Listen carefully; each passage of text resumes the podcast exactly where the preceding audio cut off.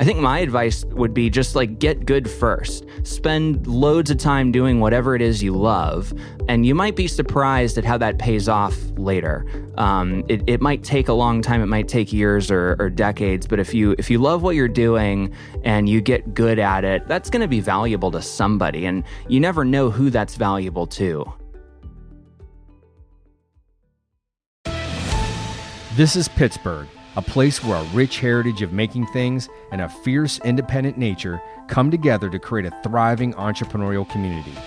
Whether you're a small business owner looking for ideas or inspiration, or you're an enthusiastic supporter of local businesses, you'll find it here. I'm your host, Darin Vilano, and this is the Proprietors of Pittsburgh podcast.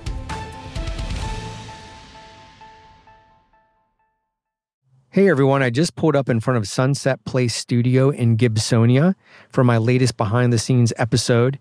And today we're going to be meeting with the owner, Destin LeCornu. He's going to give us a tour of the space. We're going to talk about the music industry, how he got started, how he built his business. And I'm actually familiar with this particular location because a while back, I recorded a bunch of podcast episodes here, but it's been a while since I've been here, and I'm curious to see what's changed and what are some of the latest projects that Destin is working on. It's going to be a really great conversation and a really cool experience. If you've never been in a recording studio, then this is an awesome sneak peek of what it's like and what goes on behind the scenes. So let's go uh, see if we can find Destin and get started.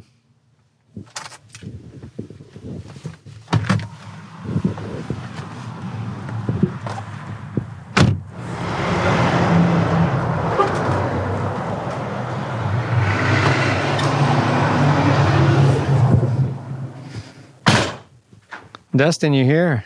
How are you? Good to see you. Yeah, absolutely. Today, my guest is Destin LeCornu. He is the owner of Sunset Place Studio. Destin, thanks so much for being on the podcast today. Absolutely. Thank you for having me. So, tell us a little bit about your studio to get started. You know, when did you open? What services do you offer here to clients? And what types of clients do you tend to work with in your studio? Yeah, so I'm a full service studio, which means I do a little bit of everything from helping artists in the writing and arranging phase of their music, all the way to tracking, mixing, mastering, just whatever the artist needs to put their music out there.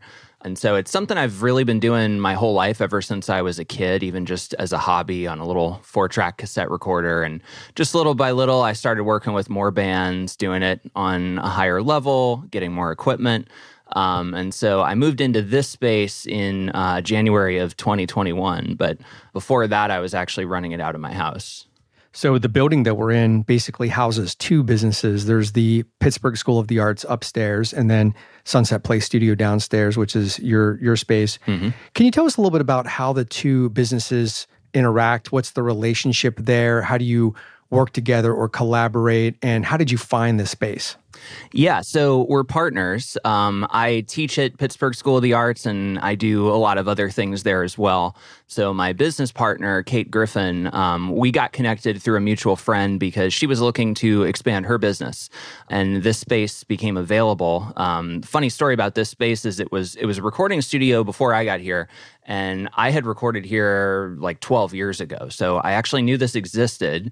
Uh, and I would drive by and always wonder, like, is there is there still a studio down there? Turned out it had been sitting vacant for for like ten years. Um, the previous business kind of closed. And so it just it was the perfect fit when we realized that uh, we could we could do lessons upstairs and and I could teach here and then I could basically just move my studio uh, from my house into this space. It was it was kind of all ready to go. We just had to do some renovations and stuff. But um, the, I think the beauty of the business is like we get to offer lessons and music education in a real world setting.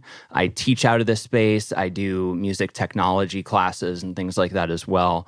Um, and so to kind of have that arm of, of the business is really helpful, especially since recording is such a project based industry and lessons are a very regular thing. They, they complement each other well. Yeah, it sounds like the perfect collaboration in music school and learning environment upstairs. Yeah. You can also use some of the space that you have down here. I think you have a common room.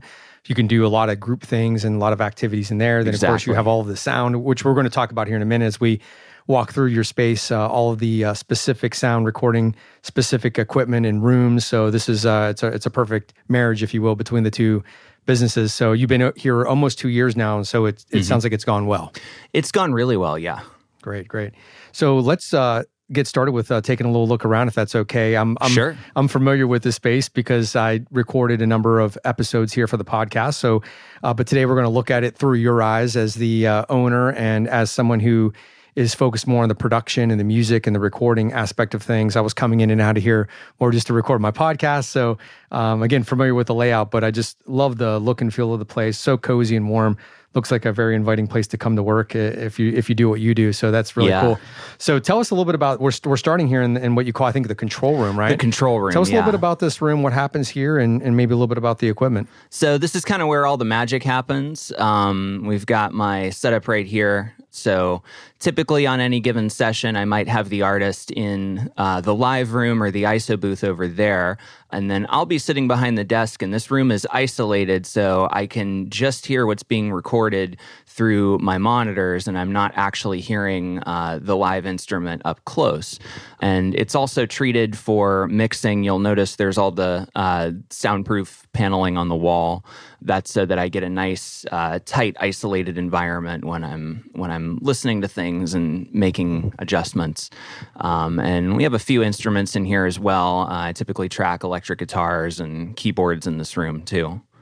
Yeah, this room is really cool. And uh, for somebody who's never been in a studio like this, I mean, it does kind of bring you back to like some of the you know the old movies about music where you have yeah. the uh, the band room the the live room and then you have the control room. Obviously with the uh, the Mac and the and the controls today the technology is much different than it was a long time ago but it still has that look and feel. Were you going for that sort of like I mean obviously this has to be functional. It has to work the way you want it to work. It has the has to have the proper sound soundproofing the right computer technology but it has a little bit of a vintage feel too as well and I'm wondering if that was purposefully designed that way. It was actually, yeah. When I when I first saw this space, I thought it kind of reminded me of like a micro version of an old school studio where you had, you know, the separate rooms and these days a, a studio that big is is hard to sustain. And so I thought, well, this is this is just perfect. You get kind of all the benefits of like your classic multi-room studio setup, but you know, it's a it's a smaller place. I mean, a lot of bands aren't recording live. You might get drums and bass live sometimes, but we're typically still doing things separately, but you definitely benefit from having that isolation. And actually, uh, the the name of the studio, Sunset Place, kind of kind of reflects what you just observed. Um, I grew up in Nashville on a street called Sunset Place, and so I sort of thought I want my studio to be a little bit Nashville and a little bit LA because there's a there's a studio in LA called Sunset Sound where a lot of my favorite records from the 60s, 70s, 80s were recorded and so that the name just had a ring to it that kind of reminded me of both Nashville and LA. Yeah, I'm glad you shared that. I was I was wondering where the name came from and what if there was a meaning behind it, so I appreciate you sharing that. And yeah, yeah this does have a cozy feel and it, it it's it's small like you said and condensed, but it has all the elements that you need. And uh you know, when you, I've never been in some of these like famous record, you know, Motown and, you know, Shangri La. You see mm-hmm. these places on, on, TV shows and documentaries and, and photos, but, you know, they do surprisingly look small. I mean, obviously they're, they're probably bigger than this, but when you get even some of the more famous, you know, recording studios where the Beatles recorded something or a, a, lot of the famous names that we know today, it's not like they're recording these great big cavernous spaces. Right. They're, they tend to be pretty intimate spaces, and it's there's usually like a lounge or uh, a waiting room out front. It's like, yeah, you know, this is where uh, Paul McCartney hung out and and laid back on the couch or or whatever between yeah. sets. You know, it's like it kind of reminds you that, and and a lot of these places are smaller than what you what you think. They are, yeah, and a lot of that just has to do with uh, the bigger a room you get, the harder it is to control acoustically, um, and so a, a, a medium sized room is usually the best possible scenario. Okay, so tell us a little bit about the room we're in now. Yeah, so this is the ISO booth. Um, it has four inches of uh, insulation on the walls, which I installed with uh, fabric over top of it. Um, so this this room is where we record vocals and acoustic instruments and anything where you really don't want much of a room sound. You just want it totally dry and isolated. Um, we also have a bass trap up on the the ceiling, so it's it's pretty dead in here. Yeah, this again reminds me of things that you would see on TV where the the vocalist may be in a different room than the band. Now you might have not have total sound proofing. I'm not exactly sure how that works, but is it still work like that today where different tracks could be laid down at different times? You might have a vocalist Yeah. in here doing a, a recording, but then a band maybe sitting in there and waiting, or they had already recorded their track and and the vocalist is listening to the track and, and laying out the the vocals over top. Is that does that process still similar to what we would have seen years ago? It does happen. Yeah, it's far less common, but I do that occasionally. Um, a lot of times, what I'll do is like if I'm if I'm working with a singer songwriter and we're just trying to get the feel of the song down, a lot of that depends on the drums, and so to be able to have them in here and I can come up with a drum part as they're playing through the song and we can kind of make changes on the fly rather than playing the game of like you put down a drum track and then they go to record their part and they're like no this is all wrong so um, yeah a lot of times like we're not doing we're not doing final tracks live but we can have that isolation to where they can you know they can comfortably play and sing and still have drums going on Yeah, and this room again is familiar. This is uh, some people might recognize uh, the backdrop a little bit of this room um, from the podcast. This is where I did uh, quite a few episodes of the podcast, and um, the lighting and and some of the uh, aesthetics were a little different then, but uh, the room is largely the same way. And I could see how it would serve the purpose that you're using it for now. yeah And so, tell us the room that we're in now. This is the band room. The live room, yeah, yeah. So um, this is where we track drums, um, sometimes other instruments as well. It's a little livelier, which you can you can probably hear our voices are echoing a little bit more, and some of that was on purpose. It does help to have a little bit of a livelier room for for drums. Um, I am actually going to deaden this room just a tiny bit. I have quite a bit of acoustic treatment on order for the the ceiling, but um, those big panels that you see back there behind the drum kit, those are actually movable. So if I want to kind of change the acoustics in here a little bit, I could just roll those around, find the the sweet spot for whatever I'm tracking. and you have all your recording equipment set up so that it's capturing through the uh, again through the the window there on the other side where the control room is.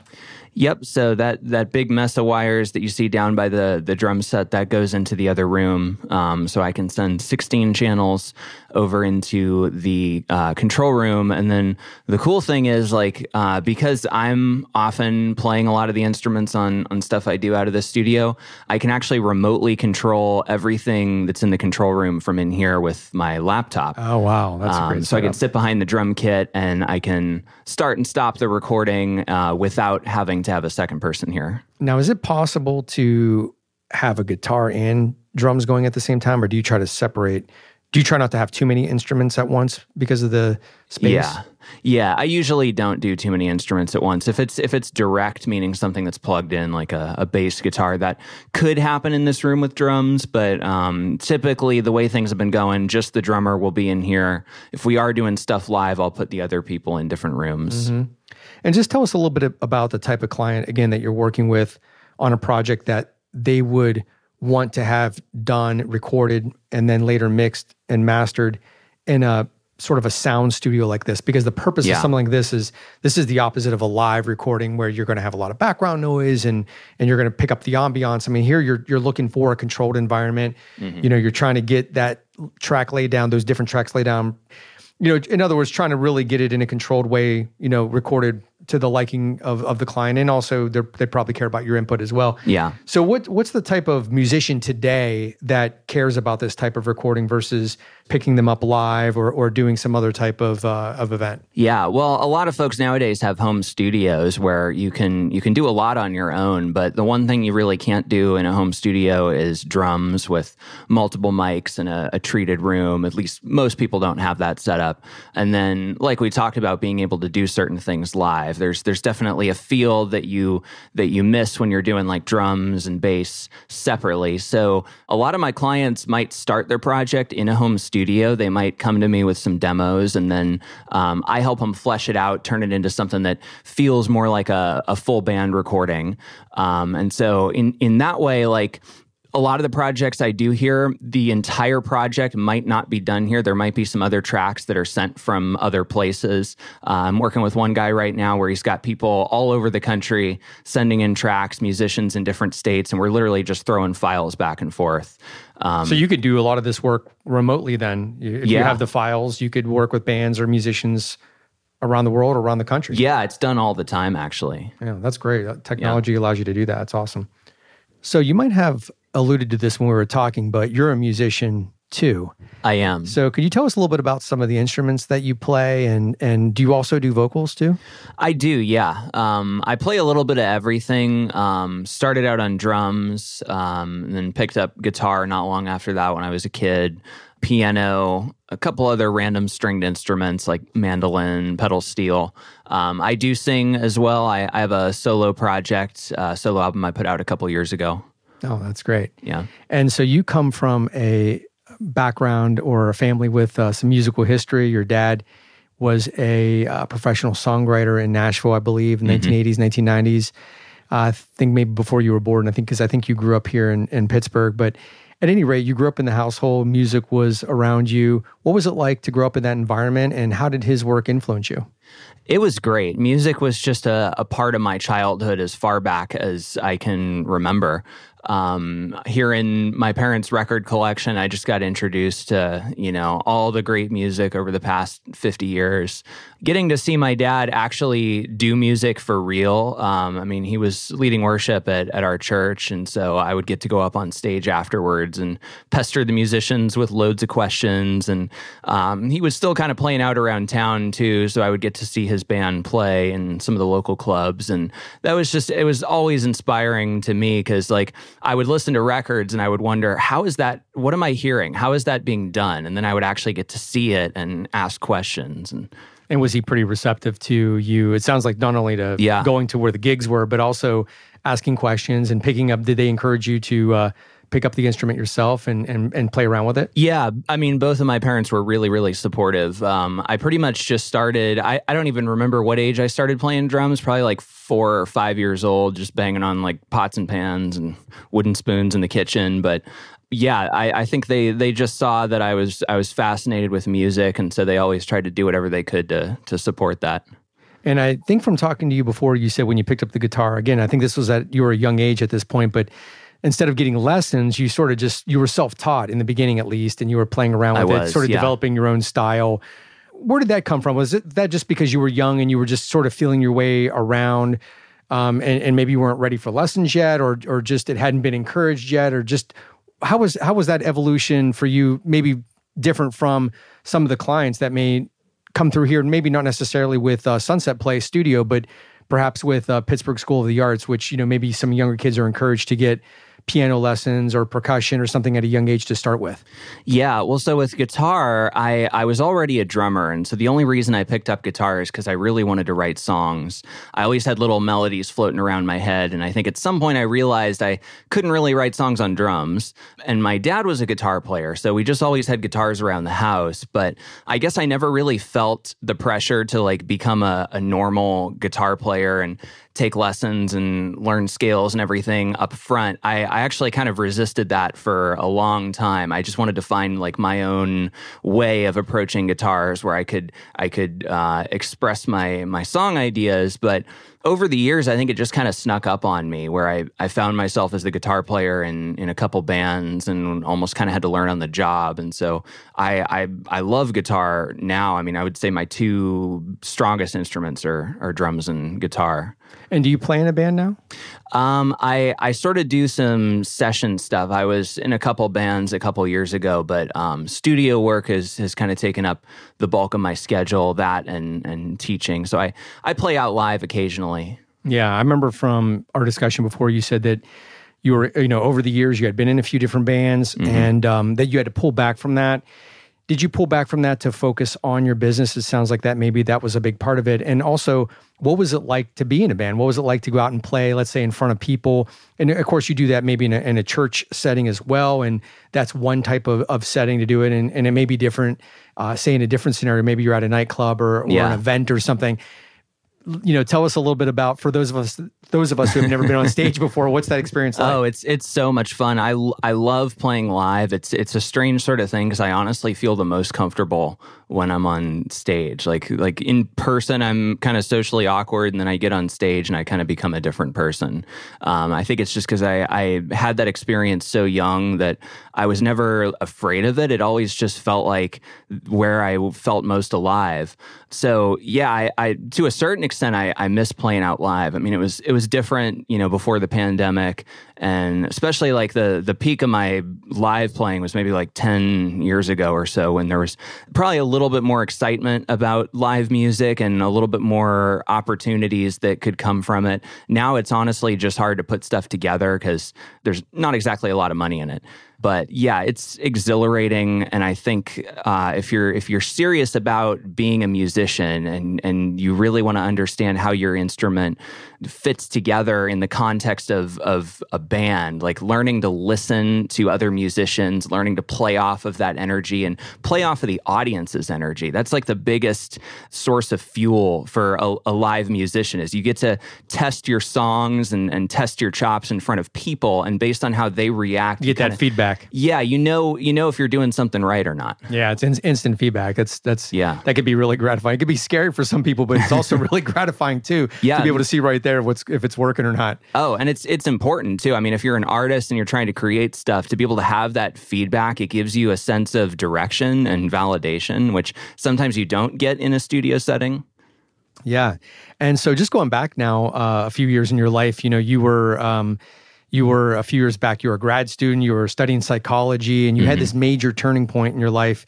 You know as you had mentioned music has been a big part of your life um, pretty much all of your life. It's been a dream of yours to start a business or to make a living out of it. You just probably like a lot of us you weren't sure how you were going to do the right. thing that you wanted to do and and you were taking a more traditional path and uh, you found yourself at a, at a crossroads where you had to make a decision or you felt you had to make a decision because maybe you weren't um, satisfied with what was happening and you made the big decision of of leaving school and going into the music industry as an entrepreneur full time and that was 2017 2018 timeframe mm-hmm and uh, we're we're sitting here now four or five years later. So yeah. obviously it's worked out. But could you take us back to that that point in your life and just tell us a little bit about what you were going through, and and how difficult that choice was, or how easy it was, and did you have support uh, around you, or were you on your own, and just what were you dealing with? Yeah. So um, I guess I had always sort of expected that, you know, when I graduated high school, I would go to college. That was just kind of put in me from a young age. And so even though I was in bands in high school and we were actually starting to do some stuff, college was just something I, I always knew was was inevitable. I really wanted to get a degree. So I did, but um, eventually I, I think I just I, I was like on the fence of whether I actually wanted to do music as as a career because it's so hard to find stable income. Everything is is so project based. I, I also still kind of had the idea in my head that if I was to make a living as a musician, it would be like touring with a band, and um, had a couple bands that that got very close to that, but then things would kind of fizzle out, and so I went through like a a whole season of my life where I was a little bummed about that, and at the same time, I was really starting to enjoy what I was studying, which was psychology, um, and so that just it seemed like the logical course of action to have that kind of safe career and then and then just be able to do music on the side. But what what I discovered is like once I was in graduate school and going to classes it was like music was all I could think about I just thought you know this is this is ridiculous like I'm I'm in my early 20s at that point and I should I should give it a shot while I'm young enough to potentially fail and learn some hard lessons. And so the the funny thing is like when I made that decision and I told my parents, they were actually kind of relieved because I think they knew that I was always going to come back to music at, yeah. at some point. Yeah, so they were they were really supportive of that when I when I did leave school though, I, I wasn't really successful immediately at like finding some kind of income through music. There were a couple years there where it was really kind of shaky and I was kind of trying to start a studio, but it took a while to to get off the ground. But um, I'm I'm really glad I did that. I think it was absolutely the right decision. Yeah, I think a lot of people listening, whether they're entrepreneurs or not, can relate to what you said about, you know, taking chances, taking risks when you're young it's absolutely the right time to do it. You know, that that's the time to learn the lessons. You can easily rebound.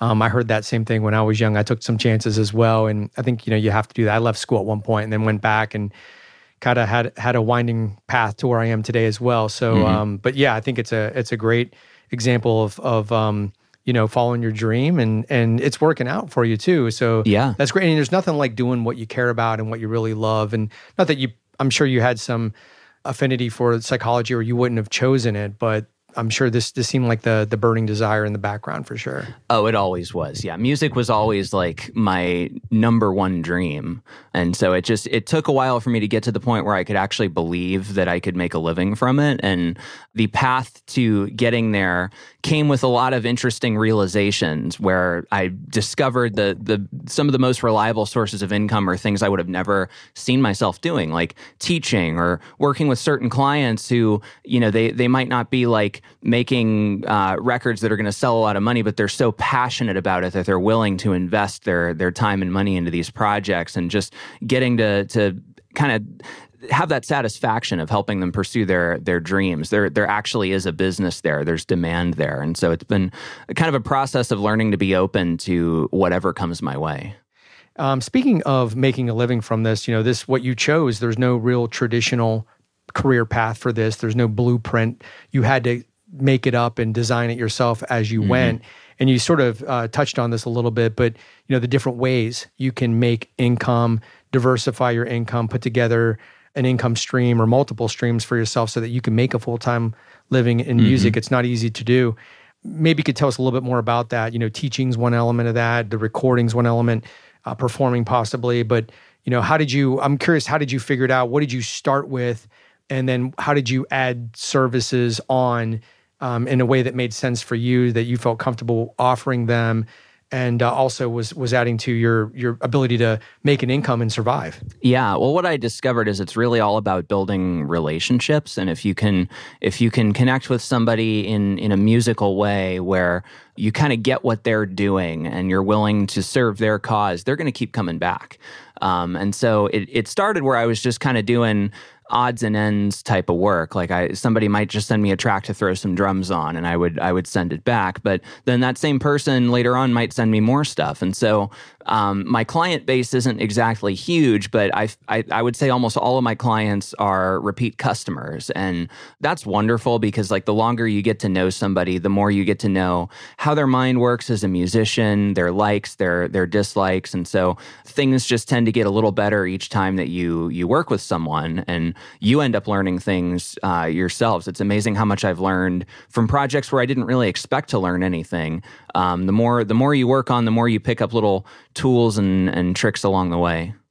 Yeah, I could see how your background plays into that. And speaking of trust and, you know, working with clients, I would imagine again, not, you know, looking from the outside in because I'm not in your industry, but it seems like it could be a delicate dance of when you're working with some everybody's different. And when you're working with somebody, trying to figure out when to give them advice or help them and when to back off. Because yeah. some people really want that extra help. They want to know what you what you think because you've been in this industry. You you make your own music too. You've worked with many artists, but then some people they're very close to it. Maybe it's their pet project. Maybe it's their baby. Maybe then they've been writing the song or the album for years, and they're they're finally laying it down. And and maybe they're a little bit. They don't want it to be overly influenced by someone else. I mean, I could see how both ends of that could could play out, and and I would yeah. imagine that you would have to be a good listener and and make sure that you're offering the amount of service that the client wants. Yeah, well, a lot of it I've I've discovered just comes down to helping the artist be the best version of themselves. Um, I kind of learned through some hard lessons, like you're not going to be able to change someone, you're not going to be able to make someone a better musician overnight. But that's that's kind of not the point, right? It's we really just want to capture who they are at this particular stage in in their lives and try to help them arrive at the best version of that. So I find like as long as you're working from that standpoint, um, most people really want you to be honest. They really want you to tell them if if there's something they could be doing that they're actually capable of of doing better that isn't going to like completely derail their project. You never want to be the kind of the rain on their parade and say, "Oh, sorry, you know, you're you're not very good at this. It's more just about kind of working with them, collaborating with them to try to figure out together how do we capture what you have in the best possible way. Yeah. And I also want to say, you know, congratulations for being able to make a full time living as a in the music industry because again, it's not easy to do for anyone that's tried it. And you're here in Pittsburgh too, and this is not you know um, the music capital of the country. It's Right. it's uh, you know may not be a top tier city for music in, in the way that Nashville or New York or Los Angeles or some of these other places are. And you've been able to do it here, which I think says a lot. I'm curious what the music community is like here in Pittsburgh. You've been here, you're from here, you've been playing music here, and and involved in so many different aspects of the industry. What is the music community like? You know, is it a tight knit community? Do you know a lot of people? Is it easy to get to know a lot of people? Um, and is there something exciting happening now on the local scene that that's got your attention?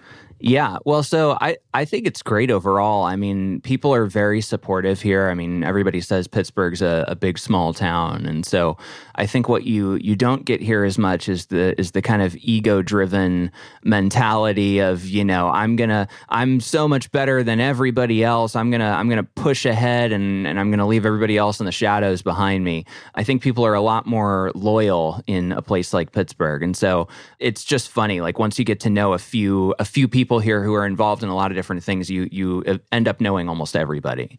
I think the other thing too, um, just with the internet, you almost don't have to be in a place like Nashville or LA to still be involved in what's going on there. Um, like I mentioned, there's so much remote tracking that gets done. I'm I'm sending tracks back and forth between people in Nashville on on a regular basis lately. There's actually a lot of benefit to being in a city like Pittsburgh where the cost of living is reasonable and the pace of life isn't quite so chaotic. You kind of feel like you can breathe here and you can you can participate just as much as you want in kind of what else is going on, but like you don't feel like you're having to compete at that level all the time, which can be exhausting. And so here at the studio, this really is a full service studio. And, and you, mm-hmm. again, we kind of talked about that a little bit because you can do so many things, you know, the production, arrangement, mixing, mastering, recording, working with files remotely. It sounds like earlier when we were in the live room that you even talked about, you know, you can add vocals, backup tracks. You play music yourself, so you can even add instruments to Yeah. somebody else's work. Maybe they have they want a more robust sound. They're missing something that you know keyboard or something, and you're you can add that element Yeah. for them. Is this what musicians are looking for today when they're looking for more professional services like that you have to offer? When we get when we get out of the home, doing it our the DIY, doing it ourselves at home, and the mu- musician says. Um, hey, you know, I really need uh, the next level. Are they looking for someone like you that can do a more full suite of services? Yeah, I would say most producers and engineers nowadays are also musicians and probably multi instrumentalists. Um, it, it used to be where you'd kind of have like the producer, and then they would bring on a couple engineers who just were the engineers, and then you would have like a whole roster of session musicians. But just like we we talked about with kind of the you know there's there's just not as much money for that kind of thing anymore. It's now almost incumbent on anyone who's trying to do this as a career to be able to wear a lot of hats at once, and so. I sort of developed that ability out of necessity because, like, as a kid, I, I wanted to make music that sounded like what I was hearing. I could never really find friends who were who were wanting to do the same kind of thing that I did, so I just would figure out how to do it myself. That's a lot of times what I'm doing for artists who come in my door. They might be songwriters where they have a vision of what you know the drums and bass and keyboards might be doing but either they don't play that themselves or they just they really want someone who is a drummer or is a bass player to to put their all into it um, and so I, it's, I think it's kind of something I specialize in as a studio is, is giving that, that foundation for a song to really come to life, helping them work out the, the rhythm tracks and all the other elements that are, that are going into that, the, the soundscape, so to speak.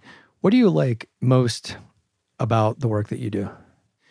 I think I just, you know, music is such a part of my DNA. I, I hear it in my head all day long that it's really fun to just be surrounded by that. I think it's the kind of thing where it, it, it wells up inside of me and it needs a release. And so I, I've always wanted to be in a position where I could be working on that every single day.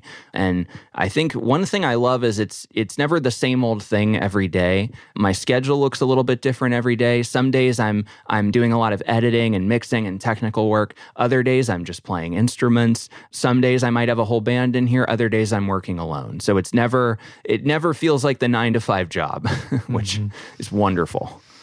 Destin, as we wrap up, what parting words of advice could you leave for other entrepreneurs? You ended up doing something that you're extremely passionate about, that you love, and that's a reward in of itself. There's somebody listening, I'm sure, that has the same dream of something and they want to do it. Maybe they've been told that that they can't do it, or it's an industry like yours that is hard to make a living, or it's going to be impossible. Maybe they don't have the support that you did.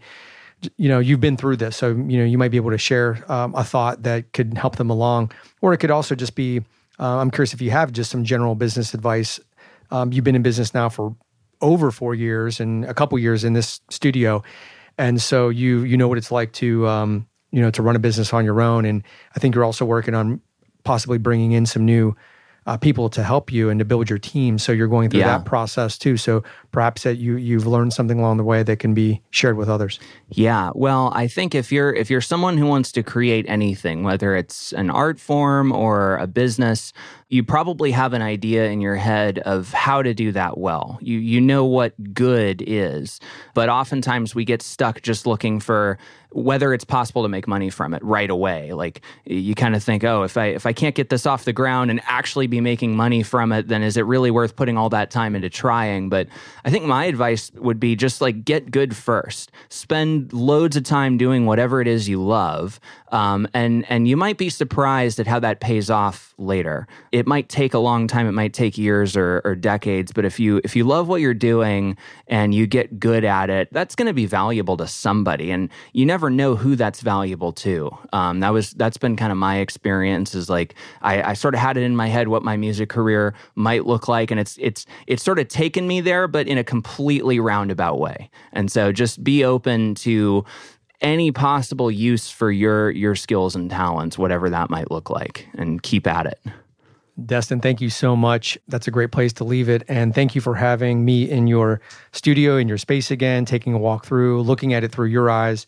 Really appreciate that. It's a beautiful space. Anybody that gets the chance to come in here and work with you uh, is fortunate. And um, I wish you well with uh, the business. Yeah, thank you so much. Hey, everyone. I hope you enjoyed this episode. Please do me and the Pittsburgh small business community a huge favor by giving it a rating on your favorite podcast app. It really helps others to find the show so that we can continue to build our community. If you haven't subscribed yet, please do. And if you know someone who should be on the podcast or you'd like to connect with me, you can reach me at proprietorsofpittsburgh.com or at 412 336 8247. I'm Darin Vilano, and this is the Proprietors of Pittsburgh podcast. Take care.